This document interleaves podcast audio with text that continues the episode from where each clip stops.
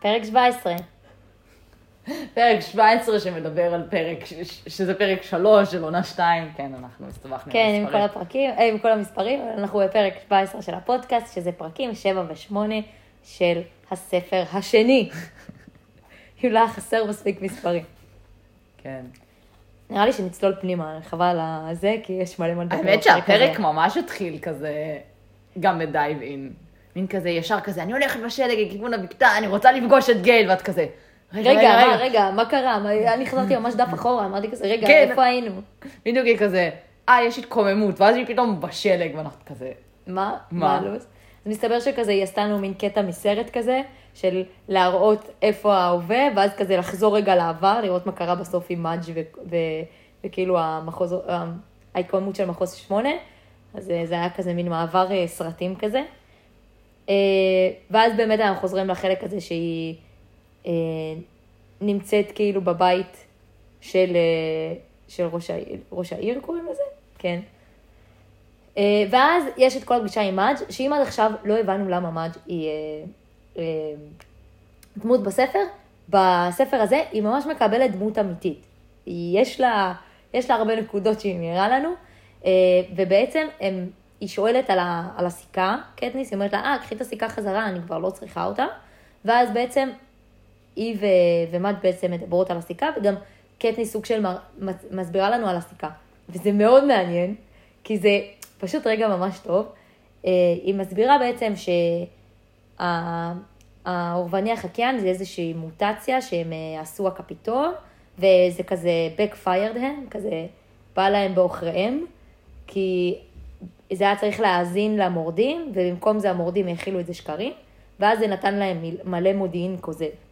שזה קרה לא פעם, כאילו גם במציאות שלנו, כאילו היו לא מעט מלחמות, שהאויב- כאילו, האזינו לאויב, האויב גילה שהאזינו לו, אה, כן, אבל זה פשוט מודיעין רגיל. מה שמיוחד פה, שזה מדהים בעיניי, שהיא מסבירה שהם פשוט שחררו את כל האורבנים האלה שהם עשו, כי הם אמרו, טוב, זו מוטציה שאנחנו גידלנו והם פשוט ימותו, כי הם לא יצליחו להמשיך בלעדינו. נכון. ואז היא מציינת שלא רק שהם המשיכו בלעדיהם, הם הצליחו להזדווג ולהמשיך את, ה... כן. את הזה שלהם, והם עד היום יש כאילו, הם התרבו בטירוף, וכבר היום אי אפשר להיפטר מהכמות העצומה שיש. שזה מין המרד הקטן של האורבנים, כאילו, נגד כן, הקפיטול. עכשיו היא אומרת, למה, למה הם, אה, מה הייתה הטעות של הקפיטול? זה שהם לא הבינו את הרצון שלהם לחיות. שזה בעצם אנלוגיה למחוזות. אנלוגיה. אומרים, האם, אה, כאילו, הם לא מבינים את זה, הם הרי אה, מטילים את כל האימה שלהם, בסוף הם לא מבינים שזה ה... שאת הרצון ואת התקווה של בני האדם לחיות, או את, של ערבני החקיין, אה, בדוגמה הזאת, ואז הם הצליחו להתגבר והצליחו לצאת מהמקום הזה. ו, ואז חשבתי שבפרק הקודם היה לנו את כל העניין הזה, שהיא מספרת שעורבני חקיין נהיה ממש קטע, וכולם מוטים על עצמם על עורבני חקיין. מה זה? ובעצם מסבירה לנו למה הקפ- הקפיטול, כאילו, לוקח את העורבני ח- חקיין ככישלון, אוקיי? זה הכישלון של הקפיטול. ואמרתי, לא רק זה, זה לצחוק בפרצוף של סנואו, שלהגיד לו, "הא, זה כזה, הקפיטול, אנשי קפיטול לא יודעים את זה, אבל זה מין הניצחון הקטן של ה... אז זה עוד יותר מצחיק, כי תכלס יש אנשי קפיטול שיודעים, הרי מה קורה? קורה מצב שנגיד, אם אנחנו עושים אנלוגיה לחיים שלנו בישראל, שפתאום יתחיל להיות באופנה השפם של היטלר, ואנשים ילכו עם השפם של היטלר, ואת כאילו תסתכלי עליהם, כאילו, ותגידי, מה, מה הם עושים? אבל כאילו, זה כבר לא פוליטיקלי קורקט להגיד, אה, אה, לא להיות כמו גרמנים, כי עבר שלושת אלפים שנה מאז, וכאילו הכל סבבה כבר. אבל זה בדיוק זה, כאילו אמרתי, זה פתאום שאנשים תתחילו לראות אותם עושים קעקועים של צלב קרס, ותגידי כזה, אה, מה קורה איתכם, אנטישמיות וכאלה, והם מסתכלים עליך במבט של, אנטישמיות, מה? כאילו, כאילו זה ממש ככה, רק בסדר, זה לא, זה לא בדיוק אותו דבר, כי כן. הם פשוט הרעים בסיפור, אבל זה פשוט ככה, ואז כשדמיינתי את כל המסיבה הזאת, עם כל האנשים האלה של הרובני חקיין, אמרתי, וואו, זה קורע מצחוק, כאילו, הם... וזה ממש להטות את הסמל שלך, את הסמל כישלון לעצמך. לא, זה כמו שבארצות הברית אנשים התחילו לשים דגל וייטנאם על הכתף. וואו, זה לא, כאילו- זה קשוח. לא, אבל זה, זה ככה, זה פשוט ככה, זה... אמרתי, וואי, זה מתוחכם נורא, ואהבתי שהיא גם מעבירה לנו כמה זה מתוחכם. אה, אני פשוט גם נורא אהבתי את זה שמאג' כזה רואים שקטניס מנסה להוציא ממאג' כזה, מאיפה הבאת? מה המסקה הזאת אומרת בשבילך? כאילו, תודי שאת כאילו מורדת או משהו כזה. ומאג' כזה, זה סתם סמל, כזה משהו שמצאתי בה, כאילו היא לא, היא יודעת שאסור, היא כאילו אומרת את זה בצורה נורא מתוחכמת כזה של מה זה עוד יכול לומר, היא כאילו לא אומרת לקטיס מה שהיא רוצה לשמוע, אבל זה די ברור שהיא כזה, נכון. היא נתנה לה את הסיכה הזאת במכוון, היא מבינה את המשמעות של הסמל הזה, ואנחנו מבינים שהמשפחה שלה כנראה קצת מעורבת בכל העניין הזה של המרד. נכון, של המרדנות, נכון. נכון, היא גם מספרת שהסיכה באמת עוברת דורות אצלה במשפחה, שזה חשוב לציין, כן. כדי שנבין. שזה מתקשר עם למה אבא שלה היה לה שם תשדיר של לא רואים בחדשות, כנראה גם אבא שלה מעורב בזה. כן, יש פה איזושהי מעורבות, ובאמת, כמו שאת אומרת, אה, היינו מאוד אה, עצובות על זה שלא היה את הדמות הזאת בסרט הראשון, בסרט, יש לציין. כן. ועכשיו אתם מבינים למה, כי באמת, היא מישהי שהיא מרגישה. לנו, מייצרת המהפכה, וגם גם היא מישהי, נגיד אם קטניס, אז ברור שיש לה את כל המעלות שלה, אבל בסופו של דבר היא כזה סוג של מושפעת מהסביבה ו- ומעכלת דברים, היא לא, היא the chosen, מה שאמרנו, יש לה את העניין הזה שבחרו בה, אבל היא לא אשת המהפכה, זה לא בוער בתוכה ויוצא ממנה, אז יש פה מישהי שדווקא זה כן בוער בתוכה, יש פה אנשים שזה כן בוער באש של המהפכה, וזה מאוד מעניין. כן. אה, בחזרה לאנשים שבוערת בהם המהפכה, שזה גייל. נכון. גם אה, היא מספרת לנו שגייל מתחמק ממנה, ממש שהם, חזר, שהם חוזרים, הוא לא מה בא... זה מתחמק? הוא לא מגיע לפסטיבל התבואה בכלל. הוא לא מגיע, הוא לא מגיע לבקר אותה, הוא חולה בבית, הוא עסוק, הוא הלך לצוד, הוא, הוא מתחמק מקטניס. אה, קלאסיק אה, move כזה של... אה, של douche כאילו? לא, לא douche. בוא'נה, הוא fucking הציעו סתם, לא, לא, נישואין לאהבת טוב. חייו, או whatever. לא, לא, הכל טוב, גייל זה בסדר שהוא מתחמק ממנה, זה גם כן. כזה, זה מצב כזה מאוד גם מביך. לא מאוד בא. לך להיות בסיטואציה הזאת, מה להגיד לה, מזל טוב, כאילו. זה, זה דווקא מאוד ברור. אבל זה מאוד מצחיק שהיא כזה השאירה לו כזה, טוב, פה השארתי לך עקבות, השארתי לך קצת אוכל, השארתי לך קצת אה, את השביל שבו תעקוב אחריי ובוא נדבר. זה מין כזה נורא מוזר שכזה, הם לא פשוט יכולים להיפגש ולדבר, היא הייתה צריכה לעשות את כל ה... כן, היא עושה את כל זה בתקווה, אגב, שלא נכון. יאזינו לה, אנחנו לא יודעים אם לא מאזינים לה או בתקווה לא. שהוא יבוא בכלל, היא לא יודעת אם הוא יגיע.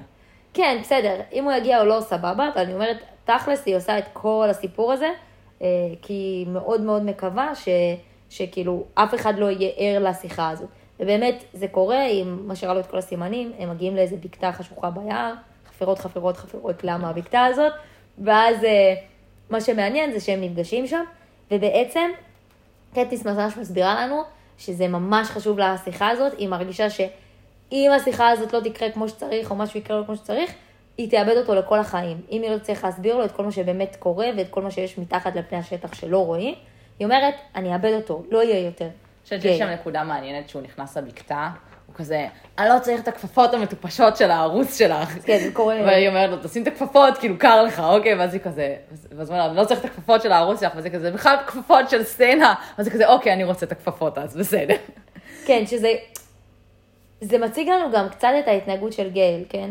כאילו, יש פה קטע שהוא מאוד מאוד כועס על, אה, על פיתה, יש פה איזושהי, אה, נגיד, אה, יריבות, אוקיי? שהיא מאוד גלויה אל העין, מצד אחד, אבל מצד שני, הוא גם קצת ילדותי. כאילו, לא, הוא קנאי. אני רשמתי, איזה גבר קנאי, אימא.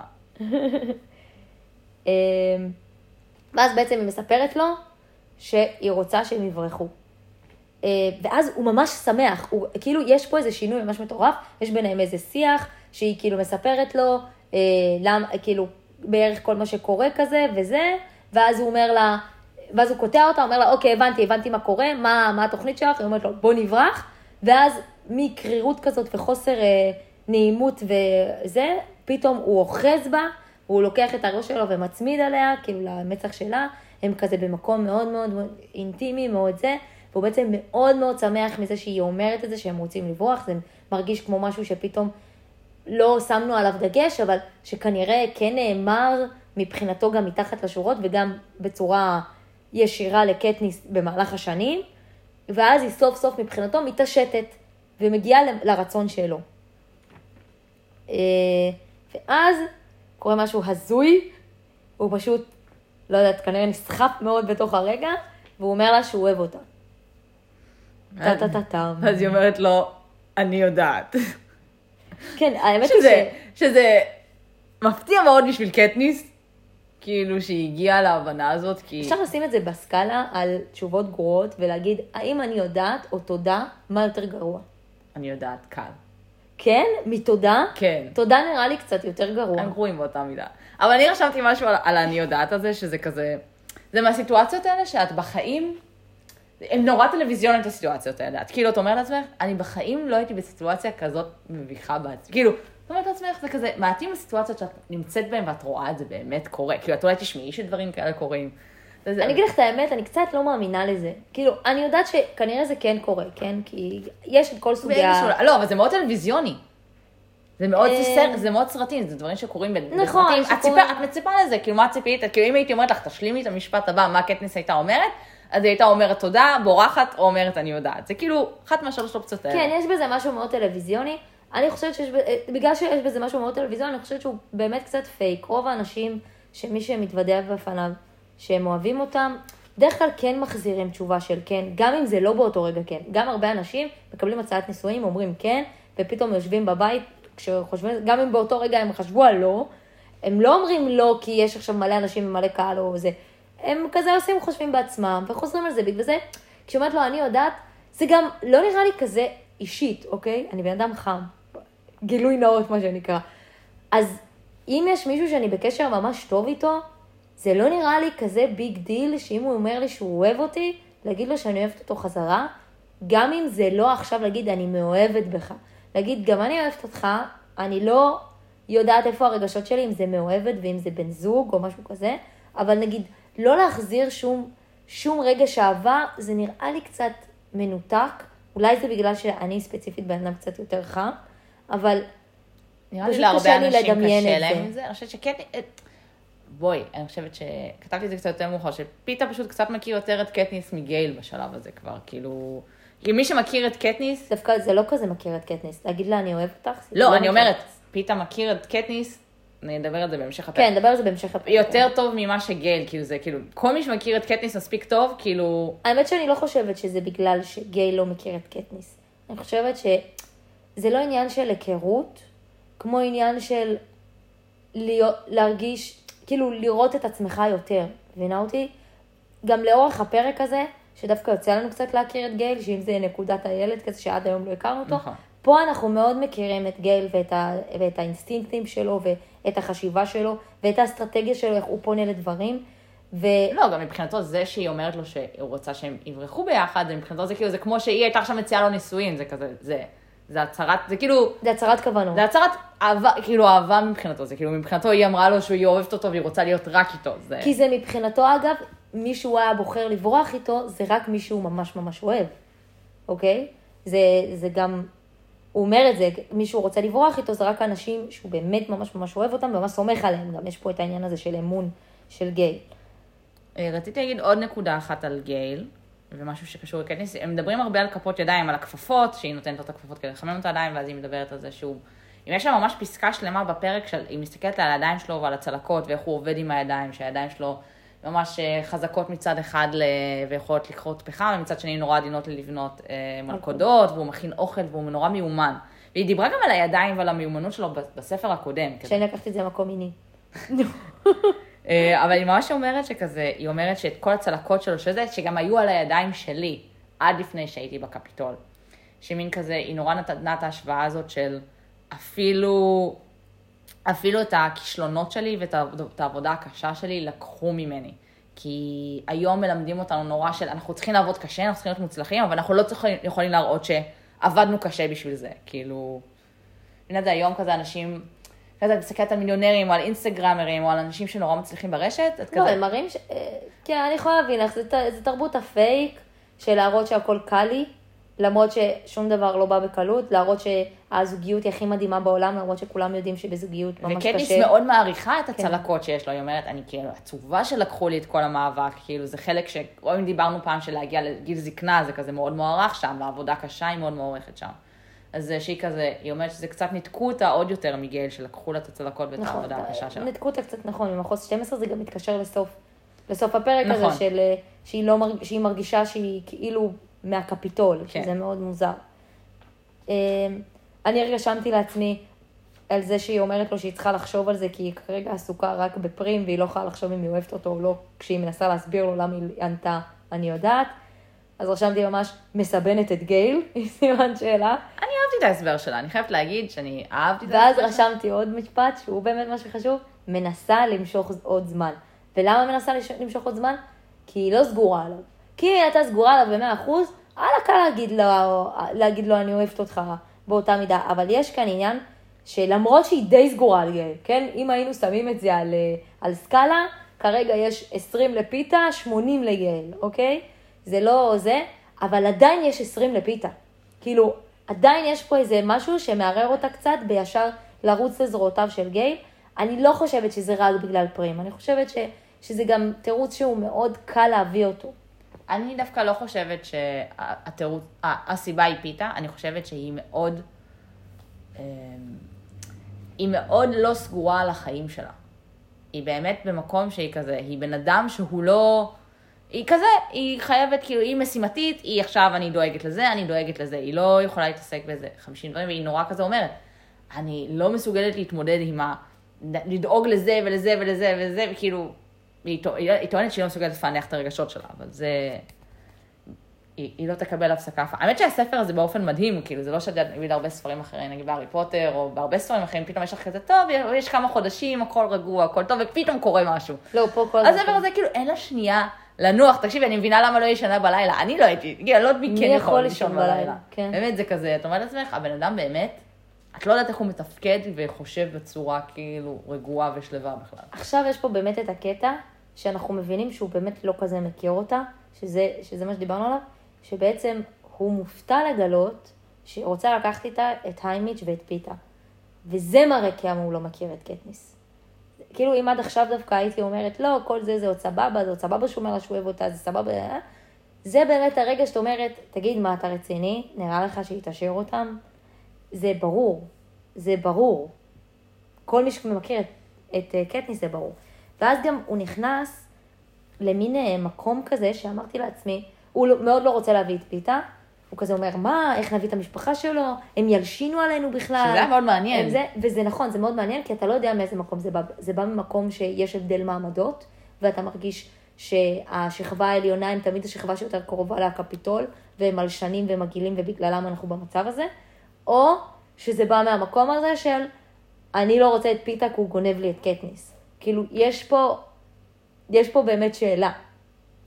שהיא מרגישה טיפה יותר עמוקה בגלל שהוא גם לא רק, מה שנקרא, מ, כאילו, מלכלך על פיתה, הוא מלכלך בעצם על כל המשפחה שלו. שזה נשמע יותר מדי, כאילו, לא רק אישי, אלא גם העניין הזה אישי, כאילו, מעמד, כאילו, מבחינת מעמד. אה, כן, ואז קטניס, מה שנקרא, זורקת דלק למדורה. כזה, היא יודעת, אם היא כזה כל הזמן אומרת שהיא לא רוצה להדליק את גייל ולא זה, ופתאום כזה יש לה פליטת פה. כן, וגם יש אה, מהומות. לא, לפני, לפני שמגיעים למהומות, אז בעצם היא כאילו, יש כאן קטע שאני באמת מתעכבת על זה, כי אחרי זה יהיה לנו גם את הדיון ההפוך, סבבה? אז יש, כן. שם, יש שם קטע שגייל בעצם דוחק את קטניס לפינה, בעצם כן משתמש בכלים של איך שהוא מכיר את קטניס, ומתחיל לדחוק אותה לפינה עם כל מיני שאלות. ואז יש פה באמת עניין של האם גייל הוא פשוט טיפש, והוא לא יודע איך לשחק בקטניס כדי להשיג ממנה את התשובה, או שהאם הוא באמת כאילו פשוט עצבני ופשוט לא, פשוט יורה לכל, לכל הכיוונים. כי אנחנו הרבה פעמים מרגישים בפיתה כמה הוא יודע לשחק את זה, כמה הוא אסטרטג, גם כשהוא מדבר עם, עם אה, קטניס, הוא כן מבין איך להדריך אותה, איך להוציא ממנה, איך להבין, איך, לגעת. בנקודות, איך להסביר לה, נכון. ופה יש פה בדיוק הפוך. אנחנו רואים את זה שהם שתי אנשים מאוד דומים, אוקיי? מאוד דומים. השיח ביניהם מתלהט מאוד מאוד מהר. כשהוא רוצה לקבל ממנה תשובה, הוא לא בא בטוב, הוא בעצם דוחק אותה לפינה, הוא, הוא, הוא, הוא באמת זורק עליה שאלות. אז מה היית עושה אם אני עכשיו אה, אה, לא הייתי רוצה לבוא? היית רצה עם פיתה? היית עושה ככה? היית עוזבת את אימא שלי? היית הולכת ככה? הוא בעצם מכניס אותה לעוד פאניקה, לעוד לחץ, לעוד, כאילו, הוא בכלל לא יודע להגיע אליה. פשוט לא יודע להגיע אליה. ואז גם פולט את העניין הזה של התקוממות. כן, ואז הוא דוחק בעצם, כמו שאתה אומרת, הוא דוחק את קטניס לפינה, ואז קטניס פשוט זורקת דלק למדורה, שכאילו גם ככה היא, היא, היא בערה עוד לפני זה. היא גם קטניס דיברה על זה ב, ב, לפני זה, שהיא אומרת, כל מה שגייל צריך זה, בבר, זה גפרור שידליק אותו על, על מרד. אז היא אומרת לו, יש, אה, התחיל מרד במחוז שמונה, ואז הוא כזה עוצר והוא כזה, מה? ואז היא כזה, שיט, מה אמרתי? כאילו, מה עשיתי? שאני חייבת להגיד, ש... ש... אם כל הזמן דיברנו על זה שאנחנו לא מכירים את האישיות של גייל, אבל כולנו די זוכרות את זה שכשקראנו את הספר, רוב האנשים שאני דיברתי איתם, הרוב המוחלט כן היו טים גייל, וכמו שאת אומרת, לא הכרנו אותו, איך כולנו היינו טים גייל בלי להכיר אותו, אז, אז ממש נחתתי על הנקודה שאמרת את העניין הזה, כי אמרתי, באמת איך זה יכול להיות, גם אני בצעירותי... אה, כולנו היינו טים גייל, לא היה לנו היינו ברירה. טים גייל, היינו עם החתיך, החמוד, עם הידיים הטובות, אוקיי, סבבה. שהיא מאוהבת בו, והיא לא מודעת לזה. ואז יצא הקטע הזה שבעצם הוא, כשהיא מדברת על התקוממות, הכל אצלו משתנה, פתאום הוא נכנס לאש ההתקוממות, והוא בעצם גם, לא רק שהוא נכנס לאש ההתקוממות, הוא בעצם, אה, הוא נכנס בה. נכנס הוא אומר לה. את אנוכית. כאילו, הוא אומר לה בפנים, את אנוכית, איך את רוצה כאילו לברוח, ויש התקוממות, זה מה שחיכינו לו, נדלק פה האש, הוא פתאום הבן אדם של השינוי, וזה דווקא משהו שהוא מאוד מושך ב- בגיי. מאוד, שהוא- הוא ממש אומר, זה לא רק המשפחות שלנו, מה עם המשפחות שלא יכולות לברוח ליער כמוני? נכון, הוא ממש- אומר, אני, אני, אני החזק, ואני לא מוכן להיות כזה אנוכי, איך את, איך את מסוגלת להיות כזאת? אמ, אבל אם יש כאן שינוי מאוד גדול, שהוא כן יותר דומה לקטניס, זה העניין הזה של במקום להכיל, במקום ליצור שיח, תקשורת, במקום לדברר לה את העניין הזה, לנסות באמת לגרום לה להבין. לגרום לה לז-. לעזור לו להשתמש בכוח שיש לה, איכשהו לקדם את המטרות שלו, זה הוא פשוט, כן. פשוט זורק את הכפפות, שזה לא רק לזרוק את הכפפות, זה בעצם כמו לשבור את הכלים, מה שנקרא, ופשוט עוזב אותה והולך. תחשבי, גם דיברנו על כמה העריכה הזאת ארוכה, על כמה זה לא כזה נחמד, על זה שהם מחכים כל השבוע כדי לפגוש אחד את השני, ופה באמת אנחנו רואים שגל הוא חמום מוח, הוא גם מאוד רואה את עצמו. בוא נהיה אמיתיים, הוא יותר מרוכז בעצמו, משהוא... מ- מה זה בעצמו? ב- באידיאלים שלו, בדברים שלו, ב- ב- ב- זה לא שהוא בן אדם רע או משהו כזה, אני לא רוצה שנבוא למקום כזה, זה לא העניין, זה לנסות להכיר את האישיות של גייל מול האישיות של פיט, של, אה, לא של פיט, של, של קטניס, אוקיי? ובעצם, במקום לעטוף אותה, במקום להגיע איתה לאיזשהו עמק שווה, במקום באמת להבין אותה, היא סיפרה לך עכשיו שסנואו מאיים עליה, שקשה לה עם אמא שלה, שהיא מפחדת על פרים, של זה, בעצם סיפרה לך רגעים מאוד קשים מהחיים, זה מאוד קשה להיפתח ככה לבן אדם, גם אם זה בן אדם שמאוד קרוב אליך, מאוד קשה לך לספר כל מה שעבר עליך, את כל הזוועות שעברו עליך, ובמקום בעצם לשבת ולדברר את הדברים וזה, הוא פשוט שופט אותה בצורה הקשה ביותר, עוזב אותה לבד ובורח. כן, הוא ממש אומר, אני לא רוצה שום דבר שיוצר בקפיטול. ואז ו- אנחנו מדברים על זה שקטניס ממש אומרת, כאילו, גם אני יוצרתי בקפיטול, שזה כזה עוד יותר כזה לוקח אותה, זה... אם אמרנו שקטניס לוקחת כזה שני צעדים קדימה, צעד אחד אחורה, עכשיו היא לקחה את זה עשרה צעדים אחורה. נכון? ואם אנחנו בכלל מדברות לנשים בכללי, או גברים בכללי, אם אתם נמשכים לבית גיא, זה בדיוק זה, זה הנורות האדומות. זה לא הבן אדם, לפי דעתי, שאת רוצה להיות איתו במקומות קצת יותר, טוב, זה לא קצת יותר קשים, כי זה מקום קשה גם ככה, אבל כן, אבל תמיד אומרים את זה, הבעיה בלצאת בסוף עם הבית גיא, עם הבחור הרע וה- והמחוספס שמאוד מאוד מושך אותך, זה שבסוף את צריכה להתחתן, את צריכה להביא ילדים, את צריכה להיות בלידה, בהיריון, בזה, באלוהים יודע מה, להיות במשברים של החיים, לריב עם אמא שלך, עם אחותך, להיות בזה, כאילו, באמת, המשברים האמיתיים. את לא רוצה לעשות עם זה עם מי שזורק עלייך את הכפפות ובורח. נכון. את לא רוצה. רק אומרת, רק אומרת. רק אומרת. אמ, אבל קטניס עדיין בשלה, היא עדיין כזה טוב, אני עדיין ממשיכה, אני איך אני אשכנע את אימא של, אה, של גייל, והיא תשכנע אותו, ואני... והיא היא כאילו עדיין יש לה את התוכנית בריחה ממחוז 12. נכון, היא לא יצאה והתוכנית מזה. כאילו, הרכבת יוצאת, זה לא... זה לא עוצר אותה זה שגייל כאילו חמום מוח, היא כאילו, היא מכירה אותו. אבל היא כן מציינת שכשהיא מתחילה לסגור את הבית הזה, להגיד, אוקיי, לכבות את ההעסקה וזה, היא ממש מציינת את זה, בא לי חיבוק, בא לי מישהו שיתמוך בי. היא, היא באמת כן צריכה את ההישענות הזאת, היא ציפתה שגם אם, היא, היא ציפתה איפשהו היא קיוותה, נכון? אנחנו מדברים תמיד על זה שנגיד אתה מודיע למישהו שאתה אוהב אותו ואתה מצפה לקבל את התשובה שלו חזרה, ופה היא אמנם ידעה שיש סיכוי שהשיחה הזאת תלך למקום לא טוב, אבל בתוך ליבה, בעומק ליבה, היא ציפתה שילך מאוד טוב, ושאולי הם יתקרבלו בסוף, אולי שתוכל להשין עליו את הראש, שאולי יהיה רגע של רגיעה, שיהיה מישהו שיתמוך בה, שיהיה מישהו שיגיד, אני בורח איתך, אני הולך איתך, אני ממשיך איתך, לא בורח איתך, מציע גם אולי פתרון אחר, אבל שיהיה מישהו איתה בכל העניין הזה. היא קיוותה שהפגישה הזאת לא רק תיתן לה פתרון, אלא בעצם שמישהו יבוא ויגיד, לא, את לא לבד. את פשוט לא לבד, והיא נשארת. לבד. כן. וכמובן, מי הבן אדם הראשון שהיא פוגשת אה, כשהיא חוזרת למ- למחוז 12? פיתה. פיתה. אה, היא בעצם אה, אמרה, טוב, אני אלך, אני אעשה כמה סידורים, אני אלך לראות בערב את אימא של גייל, והיא נתקעת בפיתה, ואז היא כתוב, טוב, עכשיו אני אשכנע את פיתה. נכון. ופיתה פשוט מכיר את קטניס, הוא לא מכיר את קטניס, הוא חכם. הוא חכם. הוא חכם, יש משהו שאני באמת לא ראיתי בפעם הראשונות, הוא חכם, והוא יודע לגעת בנקודות, הוא אסטרטג, הוא באמת אסטרטג. וגם, הוא לא רק חכם, הוא פשוט לא טיפש. כאילו, גייל, זה שהוא יצא מנקודת הנחה שהיא לא תרצה להביא את פיתה, זה טיפשות. זה, זה לא רק חוסר הכרה, זה באמת חוסר... הוא אמנם ילד בן 18 והוא יותר גדול מפיתה, אבל הוא לא מצליח לעשות את, את החשיבה של הצעד קדימה. ואז באמת השיח עם פיתה הוא, הוא מדהים בעיניי. אה, וכל העניין הזה שהוא בעצם נוגע לה בנקודות, שואל את השאלות הנכונות, מוביל אותה להגיד, אוקיי, ומה יקרה עם גייל? ואז היא אומרת, אני לא יודעת מה זה של גייל, אני לא יודעת מה התוכניות שלו. הוא גם דולה מידע מה הצד השני. אני אם- שאהבתי שהוא אמר לה, טוב, אני באה איתך. ואז היא כזה, אה, באמת? אני לא צריכה להילחם? כן, אני יודע שאת לא תעשי את זה, כאילו. נכון, אבל אז יש פה קטע שבעצם הוא מצית אותה, הוא אומר לה, את בעצם לא תעשי את זה, הוא עושה את זה גם בחוכמה. הוא רוצה שיהיה פה איזשהו דיון, כן. אוקיי? הוא לא מצפה להגיד את זה וללכת. הוא לא מצפה. אבל הוא. קודם כל אמר כן, אני מסכים איתך. כן, זה נכון. הצעד החכם לעשות בסיטואציה הזאת. כן. גברים, תתחילו לרשום. אה, כשאישה משתגעת ומתחילה להציע דברים משוגעים, אתה כל הזמן אומר, ברור, ממי, נעשה מה שאת רוצה. אבל בואי נחשוב על זה יחד.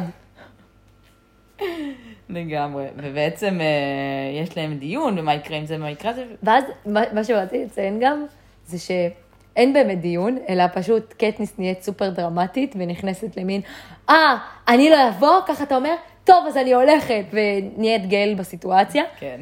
ומה שחשבתי עליו זה, האם יש קטע שבגלל היחסי כוחות שיש בין גיי, לפ... ל... בין גיי לקטניס, ובין היחסי כוחות בין קטניס ל... לפיתה, בגלל שכאילו במרכאות פיתה יותר סמרטוט כזה, ויותר עושה מה שהיא אומרת, היא מרגישה יותר בנוח פשוט לעשות לו סרטים. שזה מאוד מאוד נשי מצד, זה לא נשי, זה מאוד אנושי. כי גם גברים כאילו יודעים מתי הם יכולים לעשות סרט לבחורה. איתם, מתי לא. היא בוחנת אותו, היא בוחנת את פיתה, היא עוד לא מכירה אותו, כמה שהם בילו המון זמן ביחד. היא... אבל זה לא רק בוחנת, היא גם מרגישה בנוח. יש הבדל, גם לעשות למישהו דרמה, צריך להרגיש מספיק בטוח איתו גם. ב- ב- במערכת יחסים, מספיק ביטחון במערכת יחסים שלכם, כדי להתחיל לעשות דרמות. כי בואי, היא ידעה שהיא הולכת, שהוא תגיד לו, אה, ככה, אז אני הולכת, ושהוא ירטוף אחריה. היא מכירה את הדינמיקה. היא מרגישה מספיק ביטחון כדי להפיל את הכלים. זה הרעיון. זה הרעיון. אה, ואז באמת מת- מתחיל להתנהל הדיון, והוא נקטע בגלל רעש בכיכר. שזה, באמת, זה אחד הקטעים שאתה הכי לא מצפה ש... שפשוט זה מה שיקרה, כי זה... כן, היא, עוד פעם, סוזן מפתיעה אותנו בהפתעה גמורה. כן, שפשוט אה, מגיעים לכיכר, ומין כזה קטניס כזה, לא, לא יודעים מה קורה, ויש רעש, ומין כזה, זה מאורע שלא קרה אף פעם, שכזה, יש כזה אה, התקהלות בכיכר עם רעשים כאלה. אה, לא קרה אף פעם בעידן שלה, עוד בעידן פעם. שקטניס לא חוותה. קטניס לא חוותה את זה. וכמובן הנורא מכל, לא, עכשיו, יש קטע שפיתה רואה את העין מתרחש, ואז ישר אומר לה, טוב, תלכי. וואלה, לא מבינה איך הוא לא תפס אותה באותה ש... כאילו, לא מבינה, היו עשרות אנשים שיכולו לעצור את הסיטואציה, כאילו, שיכולו לעצור אותה מלראות את זה. אבל, אבל לא אה, קודם. כל אי אפשר לעצור את קטניס מלעצור ולראות את זה. דבר שני, כולם היו די בפחד, כי אתה מפחד לעשות יותר מדי רעשים, יותר מדי מהומה כשהדבר הזה קורה, כי אתה מפחד שגם זה ייקחו מפתיע אותך. שפיתה, כי פיתה אמר לה, לכי הביתה, הוא ממש אמר לה, לכי הביתה, בואי, פיתה לא מחליט כלום לקטניס, בואי נהיה אבל. פיתה יכל פיזית לעצור אותה. יכל. לא, לא, לא, הוא לא יכל פיזית לעצור אותה. אחד, היא, היא חסר, אומרים לך כל פעם שהיא כאילו נכנסת לאיזה אמוק כזה של, של כזה טרפת, שהם, שזה, הם ממש אומרים לך שבאים כמה אנשים לעצור אותה, וזה כבר קורה כמה פעמים בספר. היא לא בן אדם שכזה קל לתפוס אותו ולשלוט בו, וגם יותר מזה, מה הוא היה עושה? גורר אותה עד הבית עכשיו? זה לא נשמע סביר, וזה גם לא, זה לא פיתה. הוא לא עושה את זה, הוא לא כופה על קטניס דברים. הוא נותן לה להתנהל איך שהיא. אין, הוא מקבל אותה בדיוק איך שהיא. אני דווקא לא חושבת שמישהו יכל לעצור אותה. יותר מזה, גם אנשים מטבעם, אגב, לא, נוטים לא להתערב. זה מאוד מאוד מפתיע שיש אנשים שנוטים לא, להתערב. לא חשבתי שהאנשים האחרים אולי לא התערבו, למרות שהם אמרו לה כזה, לכי מפה. כן, לחם מפה את תעשי את זה יותר גרוע, אבל... אה, אבל זה שפיתה כאילו לא ניסה יותר לעצור את הסיטואציה, זה קצת מפתיע אותי. זה דווקא לא מפתיע אותי, אבל אה, אני יכולה להבין למה את חושבת על זה. אני יכולה להגיד לך שזה לא מפתיע. זה מאוד אמיתי, זה מאוד אמיתי לפי דעתי, שהוא לא עוצר אותה באמת פיזית. בעצם אה, מה שקורה זה, אנחנו רואים סיטואציה שגייל כבול לאיזה קרש בכיכר עם ההודו תלוי מעליו שהוא תפס ביער בעצם, והוא הוא, הוא, הוא מאולף. הוא כן, לא- הוא לא- מאולף, הוא בכלל לא הוא לא בהכרה, חלק מהסיטואציה, ובאים, והוא מלא דם. יש איזה אוכף אה, שקט חדש, אוכף שלום, איך הם קוראים? אוכף. שלום, אוכף שקט, לא אוכף שקט, אה, יש, צדקתי. אה, ושבא להצליף בו בעצם, שוב, ככה כאילו נגמר הפרק. אה, כן. אה, עכשיו, יש פה קטע מאוד, מאוד מעניין, שכולם בעצם מנסים לעצור את קטניס מלרוץ, הם אומרים שתעשה את זה יותר גרוע, הם, לא, הם רוצים לפ... לשמור עליה, שלא תראה את המאורע, כי אולי חלק כן מבינים לאן המאורע הזה עומד להגיע, ואז בעצם קטניס, לא רק שחשוב שהיא תהיה בסיטואציה הזאת, היא בעצם מצילה את חייו, כשהיא קופצת ומגנה עליו בגופה, וח- וחווה את, ה... את. ההצלפה בעצמה, הפרצוף גם. גם בפרצוף, נכון? כי היא כזה לא מספיקה להסתובב כנראה, או משהו כזה. ואז מגיע בעצם, אה, כאילו, האוכף שקט בא להמשיך להצליף בה, ואז מגיע היימיץ', אה, ובעצם, באמת, אני יכולה להגיד את זה רק דברים טובים, בחוכמה, בכריזמה, בזה, בעצם אה, שולף אותה מהסיטואציה, אומר, היי, זאת המנצחת, יש לה צילומים של חתונה ואתה כאילו מצליף לי פיתה בה." גם באה להציל את המצב, נכון, לעזור לזה. מצטרף. אני כן רוצה קצת להתעכב על איימיץ'. אני הרבה פעמים מאוד שופטת את איימיץ', ואני רוצה שרגע נתעכב על זה, כי השפיטה שלי כלפי איימיץ' היא לא בגלל שאני לא מבינה שהוא באמת עבר איזה, איזה תרחיש מאוד קשה, או שבאמת הוא, הוא סובל פה מפוסט טראומה קשה. אין ספק שאם הייתי מכירה את הבן אדם הזה פנים אל פנים, והוא לא היה דמות בספר, ברור שלא הייתי שופטת אותו ככה, ברור שהייתי כזה, וואו, איזה מסכן, ומלאה יותר חמלה. הנקודה היא שבספר הראשון גם, יש לציין, הוא, הוא לא רק שהוא דמות נורא מעצבנת, שעוברת דיכאון, ובעצם משתמשת בדיכאון כדי כאילו להצדיק את, ה, את, ה, את ההתנהגות האיומה שלו, הוא גם לא מגיע לאיזושהי הערה, הוא לא עובר מדמות מאוד לא נעימה לדמות נעימה, הוא נשאר דמות מאוד מאוד לא נעימה. ואז בעצם סוף סוף בספר השני, בטיפין טיפין, הוא מתחיל להשתנות. גם כי אולי משהו בלב שלו משתנה. הקטניס ו- ו- ופיתה נכנסים לו ללב, יוצא מצב שאחרי שנים של ניתוק חברתי, שזה מראה לנו גם מישהו כמה... מבין אותו, מישהו נכון. לחלוק איתו את העול. לא רק מישהו מבין אותו ולחלוק איתו את העול, לא רק זה, אלא גם יש, סוף סוף הוא הוריד קצת חומות, ובאמת אכפת לו מאוד מישהו. אחד הדברים שמאוד קשים לי באיימיץ' זה שהניתוק החברתי שלו, הוא אומר, אני לא אכפת לי יותר מאנשים, מגיעים אליו מתמודדים, והוא אומר, זה לא, זה לא בשבילי, זה בעיה שלהם, הם נפלו לזה. יכול להיות שהוא גם איפשהו אומר לעצמו, אני כשהגעתי אף אחד לא הדריך אותי, והנה הצלחתי, אז שיעשו את זה בעצמם. הניתוק החברתי שלו הוא ניתוק שמעצבן אותי, כי הוא כן בן אדם יכולות, והוא כן מסוגל, והוא כן יכול לצאת מזה, ובתוך ספר, עוד פעם, בתוך ספר, ברור לי שלצאת מפוסט טראומה זה ממש קשה, ויש אנשים שלא מצליחים, ואני לא שופטת אותם על זה. ואין מה לעשות, כאילו, מה שנקרא. והולכים לפסיכולוגים ומנסים ולא מצליחים, בתוך ספר זה מרגיש לי שדווקא, לא, דווקא בואי תראי לנו כן אנשים שיוצאים מפוסט טראומה, כן מצליחים אה, לצאת מהדיכאון, כן לתת איזשהו אור בנושא הזה, ואז באמת, יש פה אור בנושא הזה, אנחנו רואים איימיץ' חדש, איימיץ' קצת יותר פיקח. יותר מזה, גם אחרי שכבר כולם הולכים ומתחילים לה- להוביל את גל הביתה, יש שם קטע שהאנשים שעוזרים להם ללוות אותם הביתה, אנשים מהצוות שלו, אז הם בעצם, הוא נותן להם כסף, אומר, אני לא יודע מה יקרה לצוות שלכם עכשיו, אבל קחו כסף, תנסו להירגע, ואני אוהבת את זה, הוא לוקח אחריות, הוא באמת לאט לאט חוזר להיות מי באמת, אה, מין אה, סוג של, גם אומרים לך איך שהוא נראה, שהוא כחוש כזה, וזה זה גורם לך להרגיש שהוא לא בן אדם, באמת חוזר להיות בן אדם, הוא חוזר להיות אנושי. וזה גם חשוב שאנחנו נבין את זה כבני אדם, שניתוק חברתי, של להיות עשיר ולהגיד על אנשים, אז שיצאו לעבוד, לא להבין את הכאב של הבן אדם מולך שהוא יותר חלש, זה הופך אותנו לאנשים פחות טובים, באמת. וזה גם הופך אותנו פחות אנושיים. כן. לא, זה קטע מאוד מאוד חזק, והיימיץ' באמת זה שנינות וזה כזה, יש כזה מפה לשם, וגם היה, צריך לציין, זה פתאום, עבר, מחוז 12 עבר מהפכה, והייתה שם איזה שומרת שעזרה להם, שהיא כזה, גם עזרה לשנינות, ויש שומר אחר שגם ניסה לעזור, שכנראה ייהרג או ייענש חמורות, כאילו, כל הדינמיקה של המחוז השתנתה, והיימיץ' הצליח איכשהו בין הסדקים הקטנים של הבירוקרטיה היחידה שעוד נשארה לו, להציל את הסיטואציה. נכון. אה, ובעצם בדרך שהם עוד לוקחים את גייל לאימא שלה, הם מסבירים כאילו מה קרה, שממש גייל לא יכל אה, להתחמק מאשמה. אגב, אני חייבת להגיד שגם זה הפתיע אותי. כי סוזן כאילו איכשהו בתוך הראש שתלה לי את זה, שגייל הוא חמום מוח. הוא אוהב, אה, הוא, הוא אוהב את המרד, את, ה, את הזה, הוא כאילו בן אדם שנשמע כזה חסר, חסר מעצורים. ואז כשרואים את הסיטואציה, הדבר הראשון שלי קפץ לראש, אני לא יודעת אם זה קפץ לכולם, זה מעניין אם באמת רק לי שתלה את זה בראש, זה שציפיתי שהוא פשוט התעצבן מכל הסיטואציה עם קטניס ועשה איזה שטות, אוקיי? ואז בעצם כשהם מספרים את הסיפור האמיתי, קורה שפשוט הוא, הוא אחרי שהוא עזב אותה, הוא לקח את העוף שהוא בעצם, ההודו שהוא לקח, ואז הוא בעצם עשה את המסלול הרגיל שלו, בכלל ללכת למכור את העוף, ובעצם להמשיך את חייו כרגיל, ובעצם הוא בכלל לא עשה את זה. איזה שיגעון או משהו, וזה עוד פעם מפתיע אותי, אני מתה על זה שהיא כאילו יודעת להביא אותנו למין סיטואציה של, אה, אני יודעת מה קרה, ואת כזה, לא, לא, את לא יודעת מה קרה. לא יודעת מה קרה.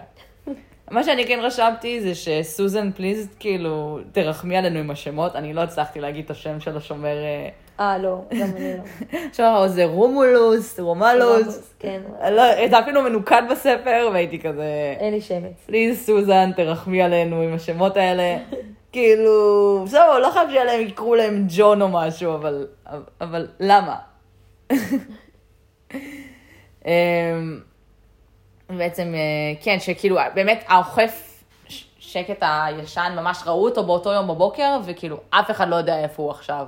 אה, ואף אחד לא יודע מה הולך להיות, ואומרים שכזה, שנים דבר כזה לא קרה במחוז 12 בעצם.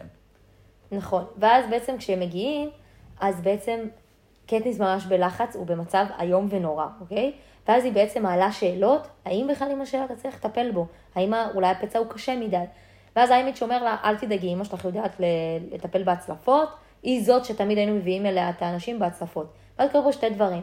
אחד, קטיס מסבירה לנו שהיא בכל ימי חייה בחיים לא ראתה מישהו שמצליפים בו במחוז 12, והיא בעצם מבינה שאימא שלה, האימא הזאת שהיא שבתה כל כך קשה, יש פה, בכלל, הספר הזה יש בו הרבה על המערכת יחסים בינה לבין אימא שלה. באמת, זה מאוד מעמיק בזה. ואז היא מגלה עוד משהו על אימא שלה שהיא לא, שהיא לא ידעה, שגם בצעירותה, עוד בגיל של קטניס, היא הייתה מטפלת באנשים עם בעצם מכות מאוד מאוד מאוד קשות, ושבעצם מחוז 12 הוא לא מה שהיא הכירה. היה לו גם זמנים שהוא היה מאוד מאוד קשה בו, שקשה אולי ברמה אפילו של מחוז, מחוז 11, היא כאילו במחוז הגיעה בשנים הטובות. שזה מטורף. כן, הם ממש אומרים כזה, מי היה מאמין שעוד נתגעגע לשומר, כאילו, הוא אומר, הוא היה זקן והוא היה אולי עושה דברים שהם אולי לא נראים הכי כאילו סבבה, כי הוא היה אומר שכן, בנות כאילו היו מוכרות את גופן אליו, ושזה כאילו היה הדבר הכי נורא שהוא היה עוד עושה, אבל, אבל הוא היה יחסית סביל לאנשי מחוז 11, כאילו, אנשי מחוז 12. אז אני חשבתי על הקטע הזה שבאמת רשום על העניין הזה ש...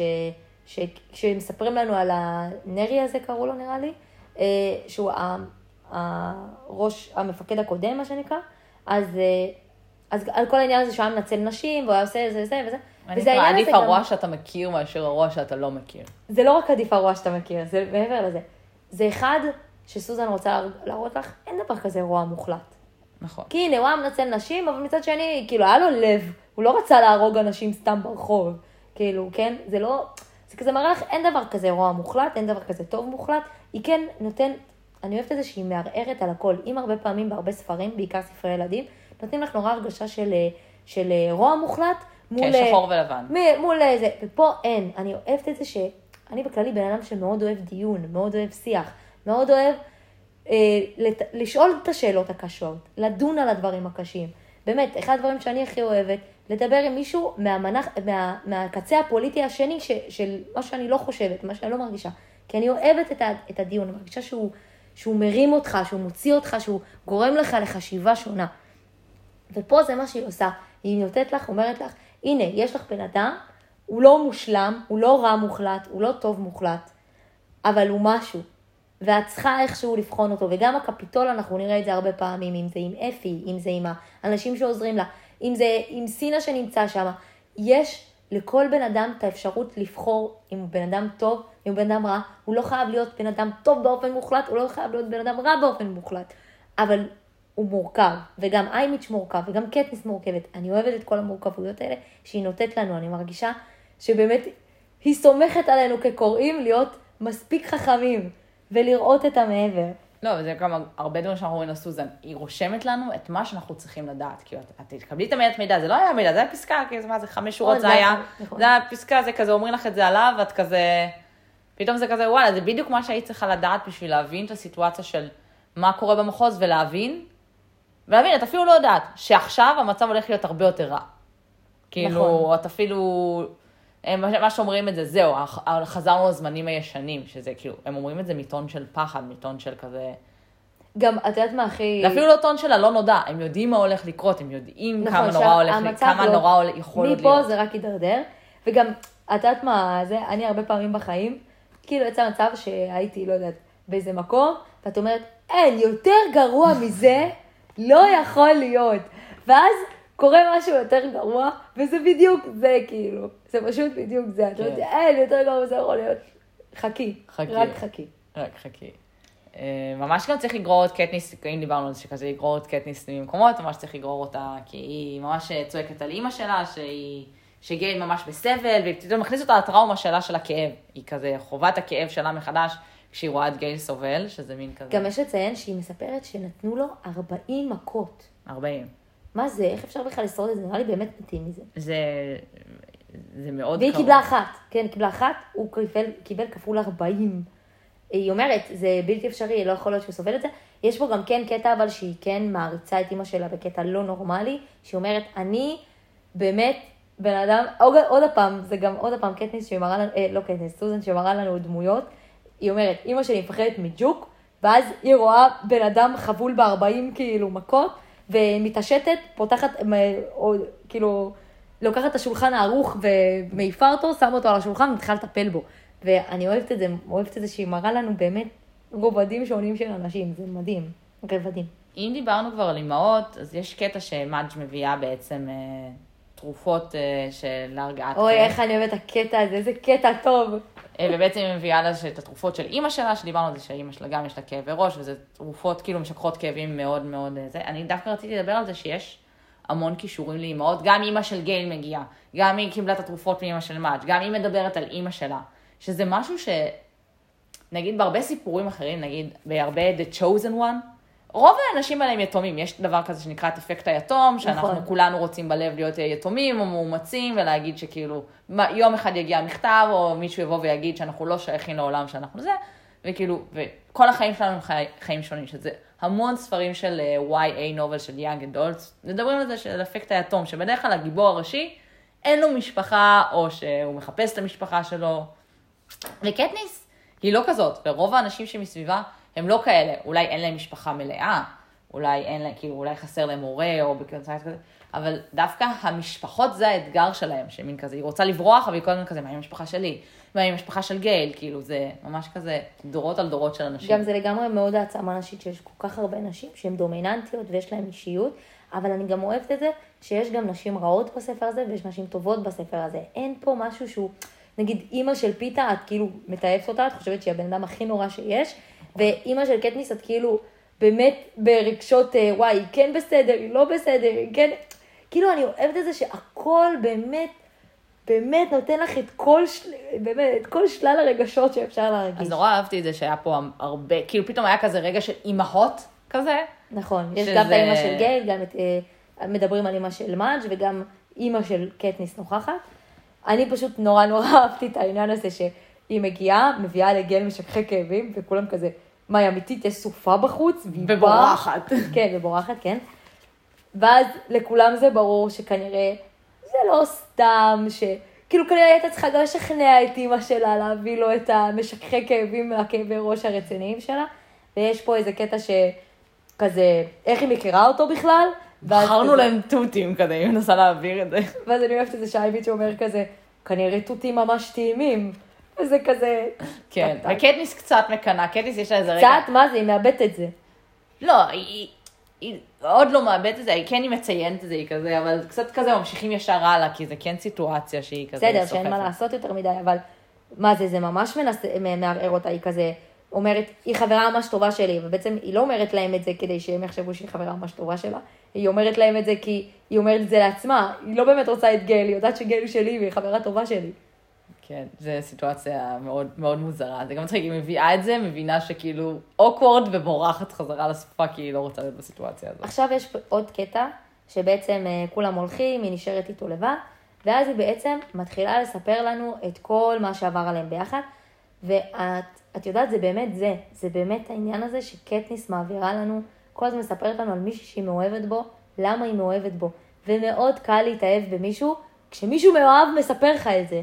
אין מה לעשות, הוא לא רואה את הרע, היא מספרת לנו רגעים, שאת אומרת, יואו, אימא שזה meant to be. It's meant to be, בדיוק. אבל את יודעת שפתאום כשקראתי את זה הפעם בעיניים כאלה בוחנות, בעיניים של היא לא בן אדם אובייקטיבי לספר את כל הסיפור הזה, אמרתי לעצמי, היא פשוט משכנעת אותנו שהוא מושלם ו-it's meant to be, והוא הבן אדם, הוא האחד, היא משכנעת אותנו ואנחנו משתכנעים מזה. אנחנו משכנעים, וזה מה שאני אומרת כל הזמן. כאילו, היום באמת בקריאה שנייה אני מבינה שאנחנו לא, אנחנו מכירים את גייל רק מהעיניים של קטניס. מה זה רק מהעיניים? מהעיניים המאוהבות של קטניס, כן. יותר מזה.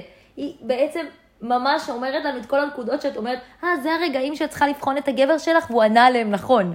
כאילו, זה כן, מטורף. אבל זה דווקא רגע קלאסי, שהיא כזה אומרת, וואי, למה לקח לי כזה הרבה זמן להבין את זה, רק, כמה זה לקח? רק 40 אה, הלקאות, כאילו, של, אה, של שוד. נכון, ואז כזה בעצם רגע ממש- מאוד קלאסי של רק קרוב למוות, אז אתה מבין כמה דברים חשובים לך בחיים. זקנה שהיא כל כך הרבה פעמים קרובה למוות. וגם מעבר לזה, יש שם קטע שהיא פתאום אומרת, זה פעם ראשונה ששמתי את עצמי בנעליים שלו. אמרתי, האם הוא היה, אם הוא היה נוסע עכשיו במשחקי הרעב, והוא פתאום היה חוזר עם איזה מישהי שהיא זרה לחלוטין ומתחתן איתה, מה זה היה גורם להרגיש? והיא אומרת, הייתי מתה. הייתי מתה. לא יודעת מה הייתי עושה, הייתי מתה. וזה באמת גורם לך גם להתחבר לגיי. זה, זה רגעים כאלה שאת בעצם סולחת לו על לזרוק את הכפפות, סולח, סולחת לו על הכל. בעצם ואומרת, הייתי מתה, אני מבינה אותו. אני מבינה אותו לגמרי. אני חושבת שהציטוט שהכי אהבתי מכל הקטע הזה, היא אומרת, מה פלא שניצחתי במשחקים, אף אדם הגון לא מנצח בהם. מה שהבינה שהיא כאילו נהייתה אדם לא הגון ולא אמיתי, וכזה בן אדם שבורח מדברים. פתאום כל מה שגל הטיח בה, את פחדנית, את כאילו לא עושה את מה שאת צריכה, את יכולה לעשות הרבה יותר, פתאום היא כזה, אני באמת האדם הזה, אני בן אדם שבשנייה שיכול לברוח, הוא בורח, אני לא מתמודדת עם דברים. ו... אז מה שאני רשמתי על זה, זה אני, אני מתה על כמה לא מושלמת קטניס היא. כי יש לנו המון, אנחנו נמצאים בעולם שהוא מאוד מאוד פייק, ואחד הדברים שנגיד אנשים מצליחים היום דווקא בעולם שהוא מאוד פייק, זה דווקא זה שהם מאוד מאוד אמיתיים. נגיד הקרדשיאנס, מי שראה, אז אה, אחד הדברים שמאוד גורמים לך להתחבר למשפחה הזאת, זה שפשוט הם אומרים לך את כל האמת בפנים, גם הכי קשה. ומה שאני כל כך אוהבת בקטניס, והיא דמות שכל כך קל לפי דעתי לאהוב, באמת קל לאהוב, זה שהיא אומרת לך את האמת. היא אומרת, גם אני בתוך, בתוך הזירה, בסוף הצלתי את אה, פיתה, לא מאיזה אהבה מטורפת. פחדתי לחזור בלעדיו. פחדתי להיות במחוז 12 בלעדיו. עשיתי את זה ממקום אנוכי, ממקום, ממקום של להיות אהובה, להיות, לעשות את הדברים הנכונים. היא ממש אומרת, באמת, אנשים, כאילו... כאילו, עכשיו אתה אולי היה עדיף שפשוט יפוצצו אותי, כי אמא שלי אומרת דברים נכון, אני. אומרת דברים מאוד מאוד קשים, אבל יותר מזה, את ממש אומרת, וואו, זה הדברים הכמוסים האלה שאני לא מסוגלת להגיד לאף אחד, גם כשאני חושבת את זה על עצמי. גם כשאני, כשאתה כבן אדם הולך ועושה איזה משהו במרכאות זדוני כדי לקבל איזה משהו אחר, אתה לא מסוגל להודות בזה בפני אף אחד חוץ מבפני עצמך, ופה בעצם אנחנו ממש מקבלים את הקרביים. אם הרבה פעמים, נגיד, נגיע שוב להארי פוטר, כי לא יודעת, יש כאן... אה, אה, זה, גם אני מניחה שמי שקרא הארי פוטר קרא משחקי הרעב, אז אחד הדברים שאני נגיד לא הצלחתי כל כך להתחבר להארי, הרבה פעמים, זה זה שהוא פשוט היה כל כך לא אנושי. די, די, תהיה אנושי, תגיד את הדברים האמיתיים, תן לנו להתחבר אליך.